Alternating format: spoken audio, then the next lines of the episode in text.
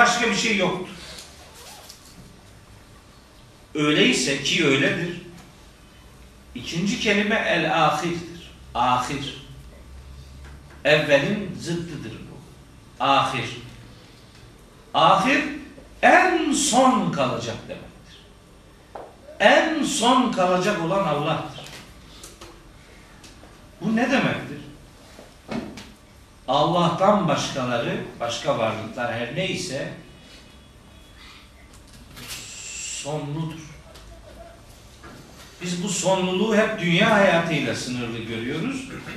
Halbuki ahir olmak, dünya hayatı, dünya hayatı bitince her şeyin yok olacağı zannediliyor. Asla böyle bir yok oluş söz konusu değildir. Sadece durum değişikliği vardır. Yok oluş yoktur. Hiç öyle öyle algılamayalım. Dünya hayatı bitince her şey bitmiyor. Dünyadaki nesneler bile yok olmuyor. Sadece varlığını değiştiriyor. Başka bir şekle bürünüyor. Ee, İbrahim suresi 48. ayeti açıp görebilirsiniz onu. Gökler yeni bir gök oluşumuna, yer yeni bir yer oluşumuna sürükleniyor. Kıyamet denen şey yeni bir başlangıcın, var olan nesnelerin yeni bir varlık halinde yeniden dizayn edilmesi demek. O bir yokluk değil. Dolayısıyla buradaki yok oluşu Allah'ın ahir oluşuyla izah etmek doğru değil. Burada yok olmak yok çünkü. Yokluk diye bir şey yok. Sadece hal, şekil değişikliği söz konusu. Boyut değişikliği söz konusu.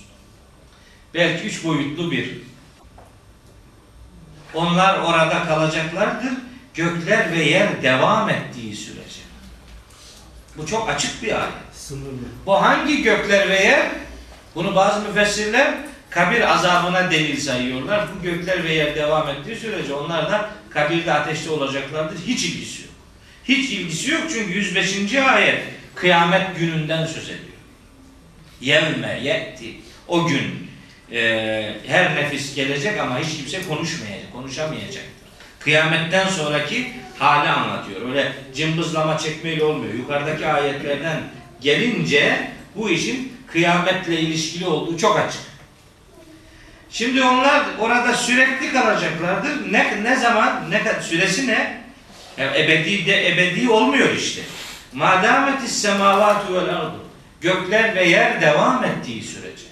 Hangi gökler ve yer? İbrahim 48'de ifade edilen yeni gökler ve yeni yer. Yani mahşerin gökleri ve yeri. Yani mahşerin sistemi devam ettiği sürece bakın bakın bitmedi. İlla bir istisnası daha olabilir bunun. Maşa Rabbuk. Rabbinin dilemesi de hariç. Daha önce de bitebilir bu. Yani sistem devam ettiği sürece onlar orada kalacaklardır. Meğer ki Rabbin dilemiş olsun, ol, olmaz. O meğer ki kelimesini hiç doğru kullanamıyorum.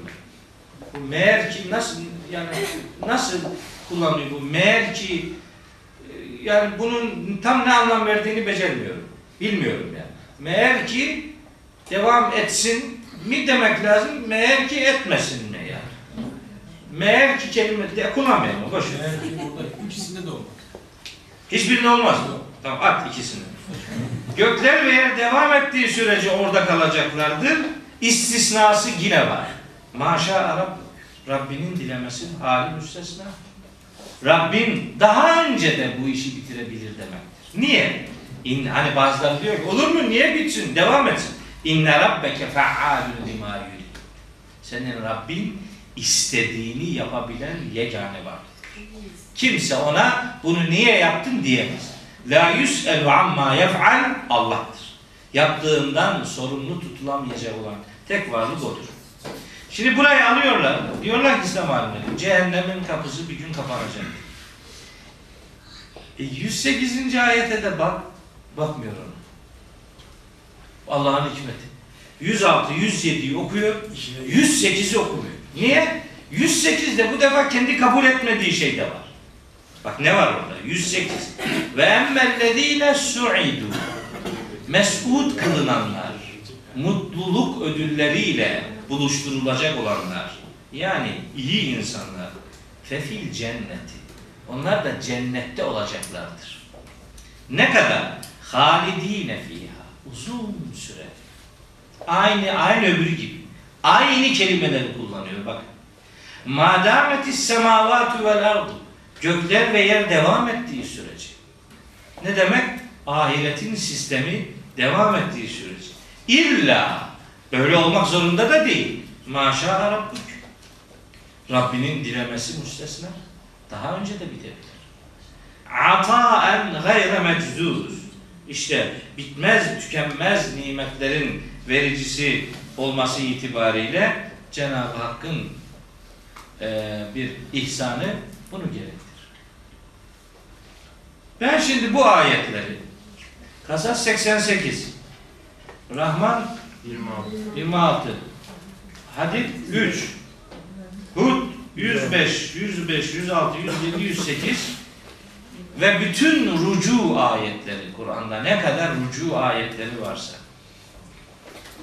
bunlardan hareketle insanların Allah'a rucu edeceğine inanıyorum. Bakara suresinin 28. ayetini de referans olarak kullandığım olmuştur. Ayet şu, mesela billah. Keyfe tekfurune billahi. Siz nasıl Allah'ı inkar ediyorsunuz? Ve küntüm emvaten. Siz yoktunuz. Fe ahyaküm. Sizi diriltti. Hayat sahibi yaptı. Thümme yumitüküm. Sonra öldürecek. Thümme yuhyiküm. Sonra diriltecek. Thümme sonra ileyhi turcaun. Sadece ona döndürüleceksiniz. Hepiniz. Bu beş aşamanın benim kanaatim. Başkalarını hiçbir şekilde ilzam etmiyorum. Benim kanaatim. Allah bu ayette kainatın hayat serüvenini özetlemiştir. Bir, insanların olmadığı dönem. İki, dünyanın insanlarla buluşturulduğu dönem. Üç, insanların öldürüldüğü dönem. Dört, diriltildiği dönem. İki, o ahirettir. Beş, rücuğun gerçekleşeceği dönem. Allah'a dönüşün gerçekleşeceği dönem. Bu rücuğu hesap için diriltilmek diye algılıyorlar. O zaman yuhyi'nin anlamı kalmıyor. Rücuğun hesabın bir parçası olduğu e, kabulleri var. Onlara da bir şey demiyorum yani. Öyle kabul ediyorlar ama ben bu ayeti böyle anlıyorum. Bakara suresinde bir ayet daha var. O çok kullandığımız, felaketler anında kullandığımız İnna lillahi ve inna ileyhi raciun. İttifakla herkesin kanaati şudur. İnna lillahi demek inna minallahi demektir. Biz Allah'tan geldik yani. Biz Allah'tan mı geldik? Tabi Allah'tan geldik. Ve nefaktu fihi min ruhi. Allah her insana kendi ruhundan üflemiştir. Bizi biz yapan asıl değerimiz olan ruh Allah'tan bir parçadır. Allah'tan gelmiş. Nasıl? Bilmiyorum nasıl oldu. Ama oradan geldi yani. Yani bizim orayla bir bir bir bir, bir nesnel de, demeyelim ama yani yani bilebildiğimiz bir bağımız var. Ondan geldik. Şüphe yok bunun. Ve inna yine biz ileyhi sadece ona raciune döneceğiz. Bu raciunu ölmek diye algılıyorlar. Ona saygı duyuyorum o algılayışa. Ama ben buradaki rücuğu ahiret sonrası Allah'la bütünleşmek olarak algılıyorum. Bağışlayın yani. Ben kanaatimi kafanızı karıştırdıysam da hakkınızı helal edin. Ben ancak böyle anlıyorum. Öyle ebeda, ebeda, ebeda, sonsuz, sonsuz, sonsuz de Kur'an'dan haberin yok. Ne sonsuz? Mesela Hz. Musa'nın ebedle ilgili bir kullanımını size söyleyeyim. Bak. Hz. Musa şey ha Hz. Musa da çok var da onu söyleyeyim size. Bakın diyor ki Hz. Musa'ya etrafındakiler Maide suresinde Maide 24 Kalu Maide 24 Estağfirullah. Kalu demişler ki ya Musa ey Musa inna len nedhulaha biz o şehre girmeyeceğiz. Kesinlikle. Ebeden. Ebedi olarak o şehre girmeyeceğiz. Bakın bu ebed kelimesini kayıtlıyor. Diyorlar ki madamu fiha onlar orada olduğu sürece ebedi olarak oraya girmeyeceğiz. Bak ebed kelimesi bir başka şeyle sınırlandırılmıştır. Münafıkların namazlarını kıldırmamayla ilgili. Aynı ifade. La tusalli ala ahadin minhum mate ebeden. İşte nifak üzere ölenlerin ebediyen namazını kıldırma. Bu ebed ne demek? Bu ebed çok basit bir anlayışla söyleyeyim. Bu ne kadar uzun olursa olsun bu peygamberin hayatıyla sınırlıdır. Peygamber ölünce o ebed bitti işte. Tamam. Bu kadardı yani. O ebed o kadardı. Dırar mescidi yapılıyor. Onunla ilgili diyor ki allah Teala La tekum fihi ebeda. Ebedi olarak orada bulunma. Ne demek bu? Ebedi olarak orada bulunma demek. O mescit orada olduğu sürece demektir. Yıktılar mescidi bitti. Yani bu ebed kelimesini böyle inadına inadına hiç bitmeyecekmiş gibi algılamak çok sağlıklı gelmiyor. Çünkü Kur'an'daki bu ifadeler cennet ve cehennemle ilgili olanların da işte okuduğum o suresindeki iki ayetle o sistemin devamı süresince anlam ifade ettiğini Kur'an'dan anlıyoruz çok açık bir şekilde. E bu filanca mezhebe aykırı düşüyor, düşebilir. Ben anladığım budur. Başkası başka türlü anlasın. Ve cezâ'u seyyiyetin seyyiyetün misluha. Her kötülüğün dengi karşı bir cezadır, karşılıktır. E sonlu bir hayatın sonsuz bir cezası. Nasıl oluyor bu? Sonlu bir hayat. İşte kaç senelik hayat? Varsa ki 60 senelik, 70 senelik bir hayat. 70 senesi küfürle geçmiş olsa bile buna terettüp ettirilecek olan ceza gününün sayısı, gününün niteliği farklı olsa bile sonlu bir hayatın sonsuz bir cezası olamaz. Yani ol- olur mu öyle bir şey? Cezada adalet esastır. Ödülde adalet esas değildir. Ödül fazla fazla verilir. Ama cezada azami ölçü suç kadar olmasıdır. Oranın gün sayısıyla buranın gün sayısı birbirinden farklıdır. Dolayısıyla oradaki sistemin devamının buradaki dünyevi sistemi karşılayacak bir nitelikte olacağı anlaşılıyor. Bunu bura cinsinden güne bölmek çok doğru bir yaklaşım değil. Ama daha temelinden düşünüldüğü zaman çok çok belki felsefi bir ifade ama başka meramımı anlatamıyorum. Yani sonlu bir hayatın sonsuz bir ceza karşılığı olmaz. O, o da mutlaka bir çeşit sonlu diye nitelendirilmesi gereken bir yapıdadır. Öyle algılıyorum. Başkalarını bilmem. Başkaları da başka şeyler söylüyorlar. Ben böyle düşünüyorum. Evet. Ne yapıyoruz? Devam. Şu ayeti okuyalım. Lokman'ın nasihatleri dursun. Estağfurullah. Aa şimdi güzel başka bir ayet. Bak bu ayete bayılıyorum. Estağfurullah. Halakas semavati bi gayri amedin teravneha. Allah gökleri gördüğünüz gibi direksiz yarattı.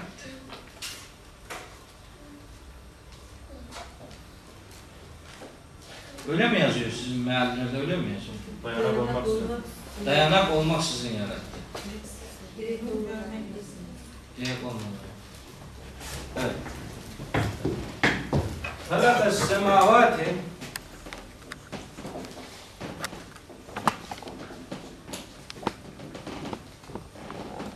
bi gayri amelin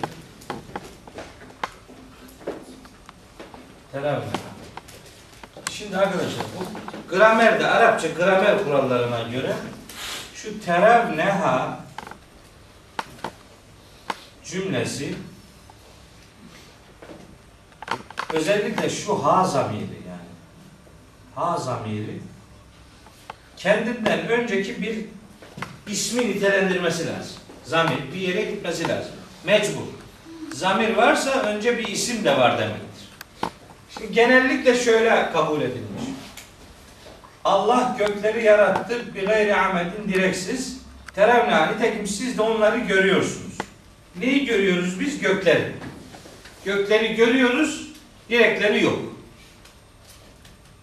Yani bu sistemin direği yok. Direksiz yaratılmış. Direksiz yükseltilmiş. Rahat suresinin ikinci ayetinde de yükseltilme ifadesi var. Rafa'as semavati diye orada geçiyor. Yükseltilme burada halaka diye geçiyor. Ama bu cümlenin şunun illa semavat kelimesine gidecek olan zamirin ha olma zorunluluğu. Ha olacak yani olumsuz şey müennes zamir olacak. Dişi zamir olacak mecbur. Çünkü semavat kelimesi çoğul bir kelimedir. Arapçada çoğul bir kelimeye ait olacak zamirin müennes getirilme zorunluluğu vardır. Kuraldır bu. Müennes demek dişi demek yani. Cemiler öyle kabul ediyor. Kural olarak öyle. Gerçekten dişi olması gerekmiyor yani. Ama Arapçada başka bir kural daha var. Bir zamiri ait olabileceği en yakın kelimeye götürmek de kuraldır. Ait olabileceği en yakın kelime. En yakın kelime.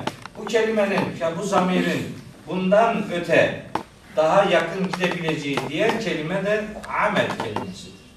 Amel el-imad kelimesinin çoğuludur. İmad direk demektir. Amel direkler demektir. Amel çoğuldur. Böyle olduğu zaman bunun manası hep değişiyor. Tamamen Allah kullak oluyor. Bu defa ayetin anlamı şu. Allah gökleri sizin görebileceğiniz direkler olmadan yarattı. Allah gökleri sizin görebileceğiniz direkler olmadan yarattı. Yani yani direk var, siz görmüyorsunuz. Bak direk var, biz görmüyoruz. Biz direk deyince böyle nesnel üç boyutlu varlık zannediyoruz. Kasık gibi bir şey olacak. Asa direk. Direğin olması şart değil. En güçlü kaldıraçlar biliyorsunuz havayla çalışanlardır. En büyük direk odur işte. O merkez kaç kuvvetleri, gezegenler arası kuvvetler direğin yaptığı görevi fazlasıyla yapan koca, koskoca gezegenlerin sistemini ayakta tutan efendim bir işlevle var edilmişlerdir. Ve semaa Rahman suresinde geçiyor. Ve semaa rafa'aha ve vata'al mizane ve semaa rafa'aha göğü Allah yükseltmiştir. Ve vata'a koymuştur el mizane ölçü koymuştur. Terazi koymuştur. Hiç milim oynamaz bunlar birbirinden.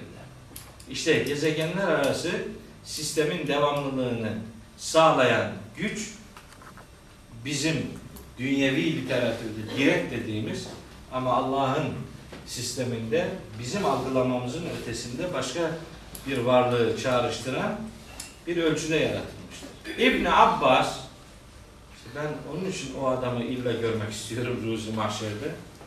İbn Abbas diyor ki göklerde direk var. Biz görmüyoruz. Var, var. Bir şeyi direksiz yaratmak büyük ustalıktır. Ama direkli yapıp o direği görememe ustalığı daha büyük bir ustalıktır. Ustalığın direksiz yaratılmakta olduğunu zannedilir. Hayır, hayır. Görülemeyen direkler koymak daha büyük ustalıktır.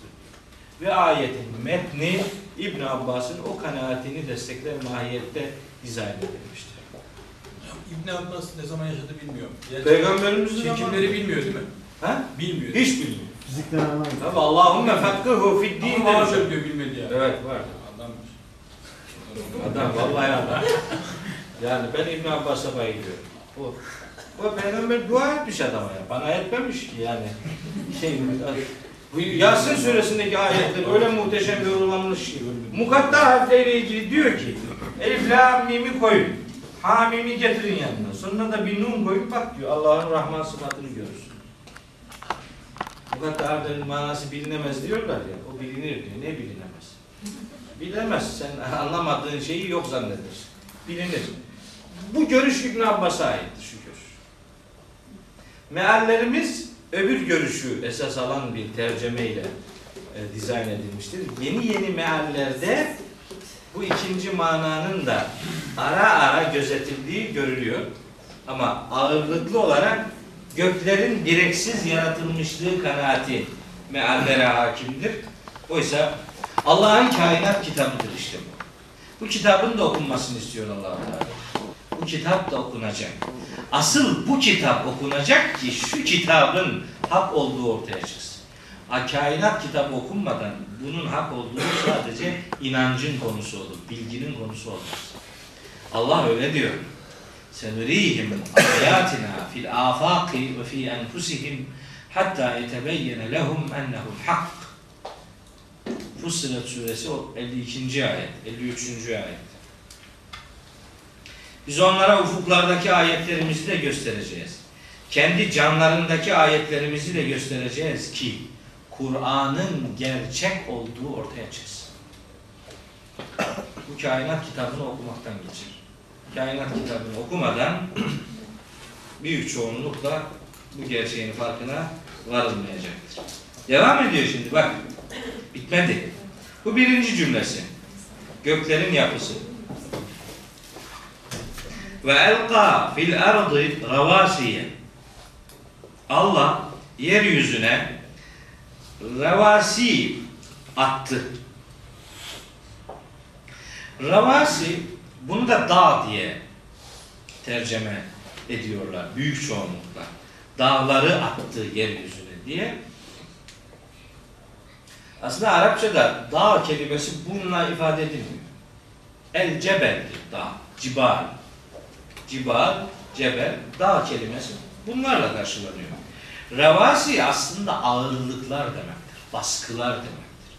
Ağır baskılarla, yeryüzüne ağır baskılar yaptı Allah. Bu da gezegenler arası kuvvetlerin bir başka ifadesidir.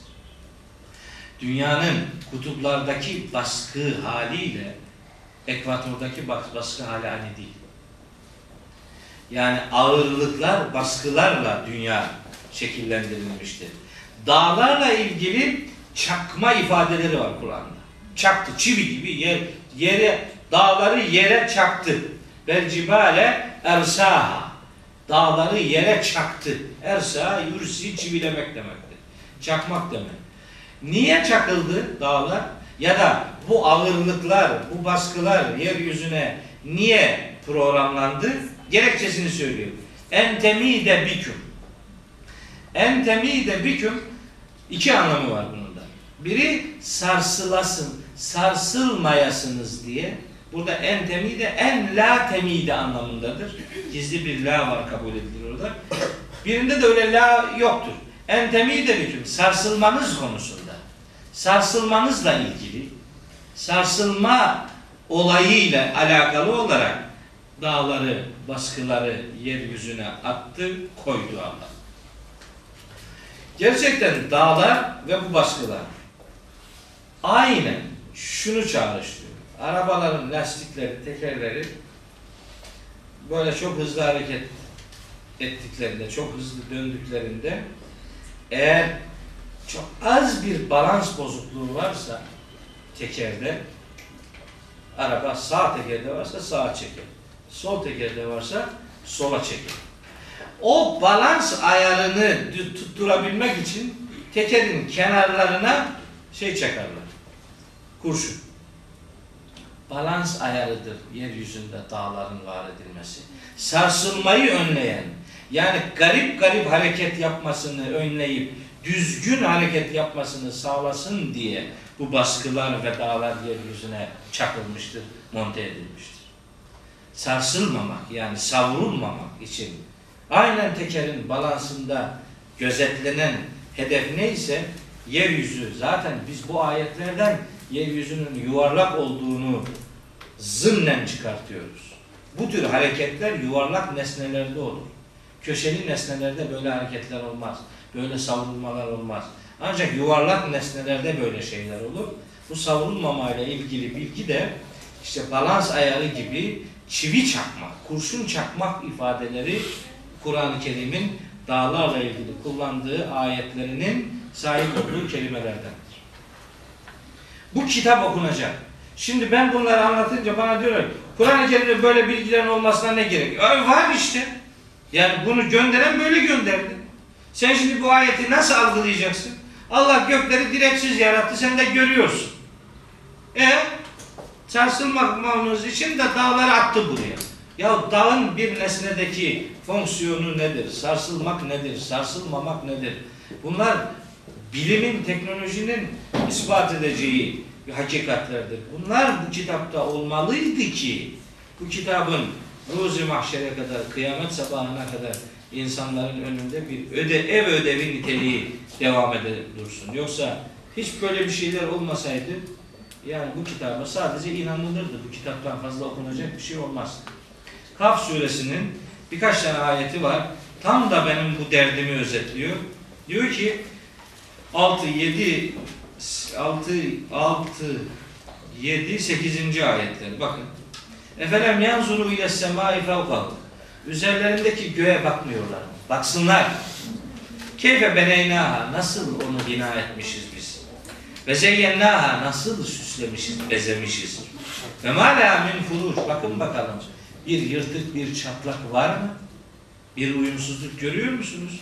Vel arda medednaha. Bakın yeri nasıl döşedik. Ve elkeyna fiha ravasiye. Ona nasıl ağırlıklar, baskılar yerleştirdik. Ve embetna fiha min kulli zevcin behic. Nasıl yeryüzünde güzel güzel çiftlerden bitirdik. Niye? Tebsireten göresiniz ve zikra öğüt alasınız. Kim alacak bunu? Likilli abdin münib. Hakka yönelen her kul bu kitabı inceleyecek, sonra hakkın farkına varacak, öğüt alacak. Bunun için. Allah kendisine giden yolu kainat kitabının okunmasından geçer diye dizayn etmiştir, süslemiştir. Hiç böyle bir ayet yok. Hayır. Hiç bir tane bile yok. Hiç yok. Orada var. Diyor ki Tevrat'ın tekvin kitabında Allah altı günde yarattı, yedinci günde yoruldu, istirahata çekti. Ondan işin içinden çıktı böylece. Evet, devam ediyor. Ve besse fîhâ min külli ve Allah yeryüzüne her tür canlıdan yaydı. Her canlıdan dabbe dabbe düp düp adım atan canlı demektir. Dabbe düp düp adım, adım atan canlılardan yeryüzüne her çeşidinden yaydı. Ve enzelna mine ma'en işte gökten ve buradaki gök kelimesi bulut anlamına geliyor. Bulutlardan su indirdik. Bak şimdi. Kur'an-ı Kerim'in çok acayip ifade tekniklerinden biri de budur. Şimdi böyle başlar yukarıdan aşağıya doğru. O, o, o, o diye diye gelir. O yaptı, o öyle yaptı, o, o. Yani halaka yarattı, elka attı, yebette yaydı. Yani o. O zamiri. Üçüncü tekil zamir kullanıldı oraya kadar. Enzelna. Döndü bu defa biz indirdik. Oraya kadar o o o yaptı sonra bize geldi. Buna Arapçada iltifat sanatı. İltifat sanatı Arapçada muhatabın dikkatini dağılmaktan kurtarma sanatıdır. Yani o o o dersin öyle o o o diye böyle kafan dalar. Birden biz deyince uyanır. Ah birden değişti iş. Halbuki değişen yapan değil, ifade değişti. Enzelna biz indirdik. Mines semai ma gökten bulutlardan suyu indiren biziz. Embetna fiha min kulli zevcin kerim. O su sayesinde yeryüzünde her güzel çiftten bitkiler bitirdik.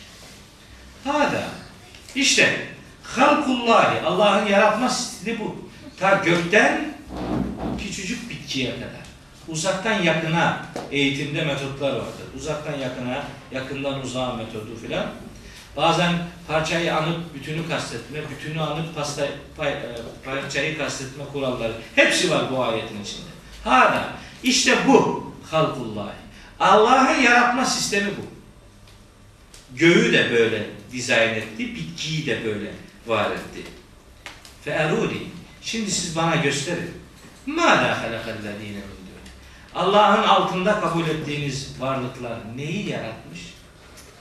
Müşriklik yapıyorsunuz, şirk koşup duruyorsunuz. Allah'tan ayrı, Allah'ın altında başka varlıkları mabud ediniyorsunuz. Gösterin bakalım. Onlar neyi yaratabilmişler ki? Ben, hayır hayır, yalandan düşünmeyin.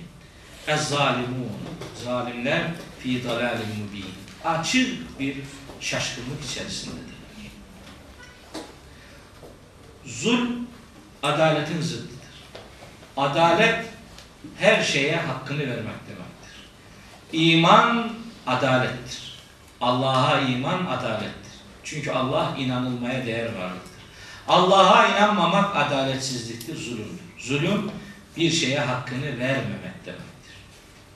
İmansızlık zulümdür. Şirk onun için Enam suresinde zulüm diye şey, gene bu surede, Enam'da değil, bu surenin 13. ayetinde şirk zulüm diye nitelendirilmiştir.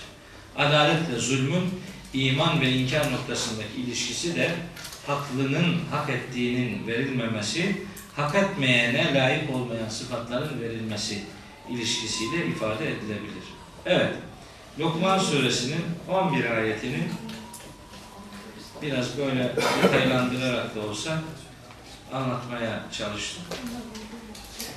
Kalan 3 sayfası daha var.